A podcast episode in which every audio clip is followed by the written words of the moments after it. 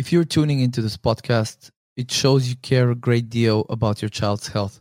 So I want to share with you my video course on nutrient supplementation for children that I just published on udemy.com.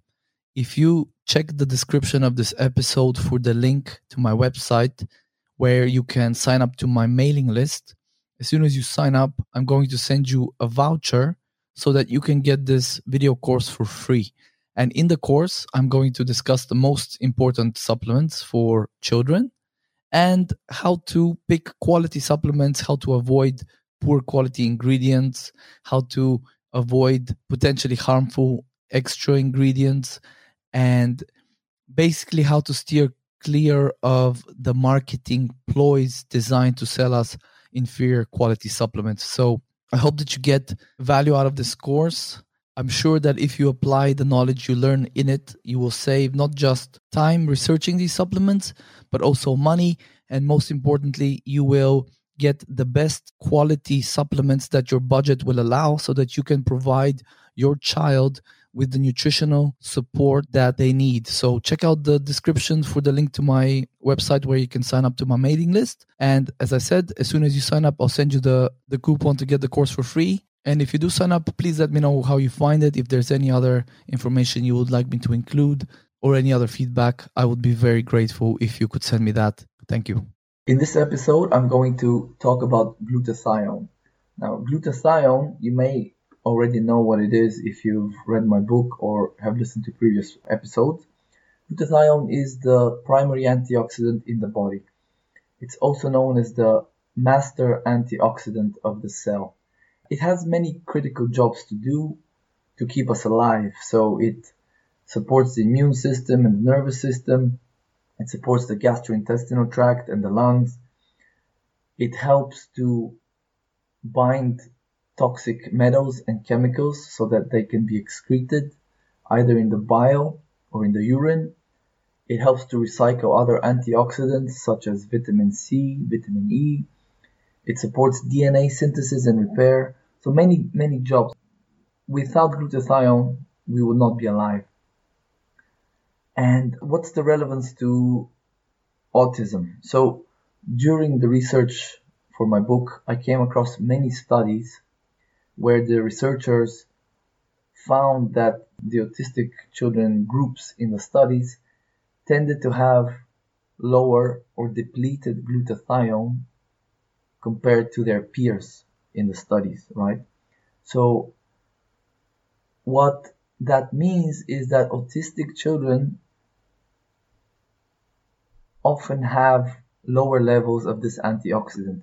And when you have lower levels of this antioxidant glutathione in the body, it predisposes you to more damage due to free radicals, oxidative stress, toxic metals and chemicals, in bacterial yeast infections, things like that. So it also impairs the immune system to an extent, right?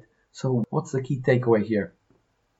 You need to understand quickly if your child's glutathione status is depleted and begin to support them with the nutrients that are required to produce glutathione in the body.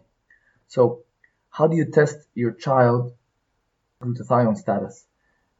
There are not many blood tests that are accessible and cost effective on the market for glutathione status, but as I've talked about before, the organic acids test, which is a urine test that you can collect at home and ship to the lab, it has a couple of markers for glutathione status. So when those markers are elevated, it can tell you that your child is either, you know, under increased stress in terms of toxic substances. So that could be again heavy metals, chemicals, it could be, you know, bacterial metabolites, things like that, oxidative stress. It can also tell you that your child is not getting enough of the building blocks of glutathione in order to produce it. So it could be a double kind of situation, either increased toxic burden or impaired production due to not enough substrates coming in.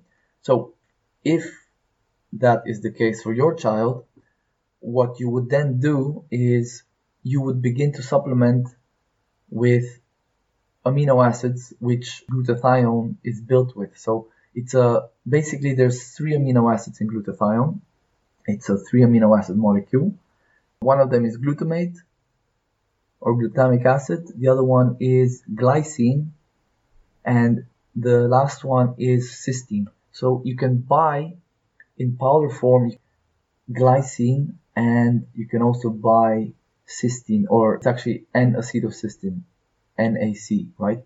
So if your child's glutathione status is low, you would start with NAC. Of course, your practitioner would recommend how to go about it, but you would start with some NAC and then you might want to add some glycine because studies have shown that when you add NAC, when you give a person NAC, their glutathione status does improve because generally cysteine it's the rate limiting amino acid in glutathione synthesis. So it means that it's generally the one that there's not enough of for the body to make more glutathione.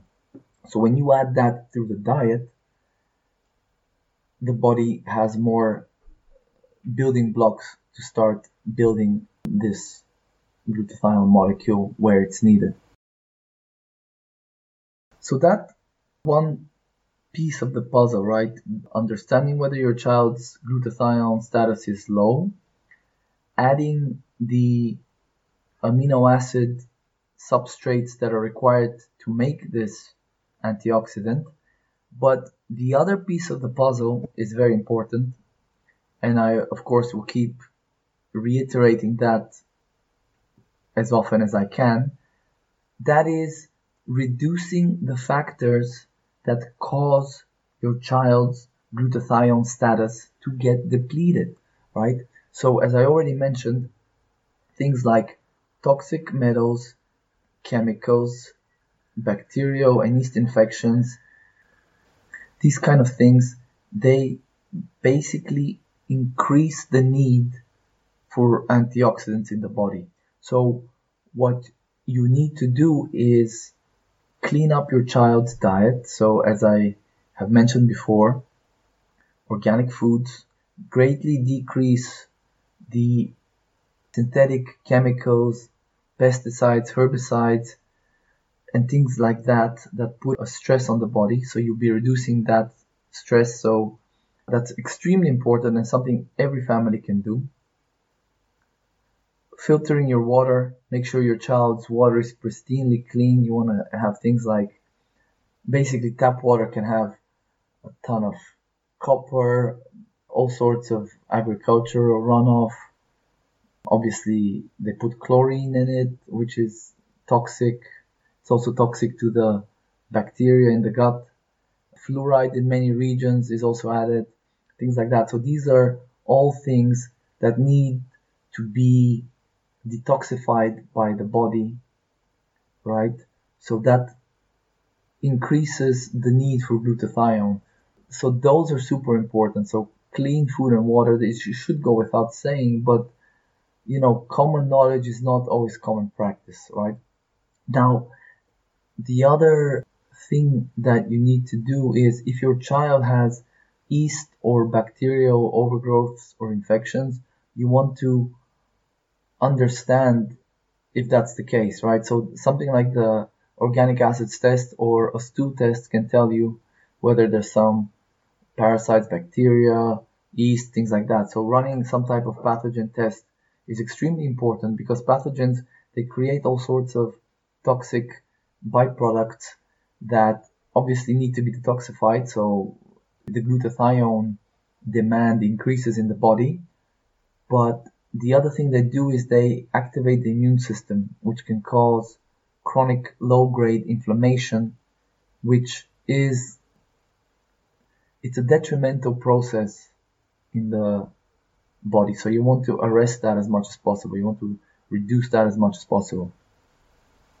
So that was a quick overview of what glutathione is, what can deplete it in the body, how to test for it and what amino acid supplements you can use to support your child's glutathione production.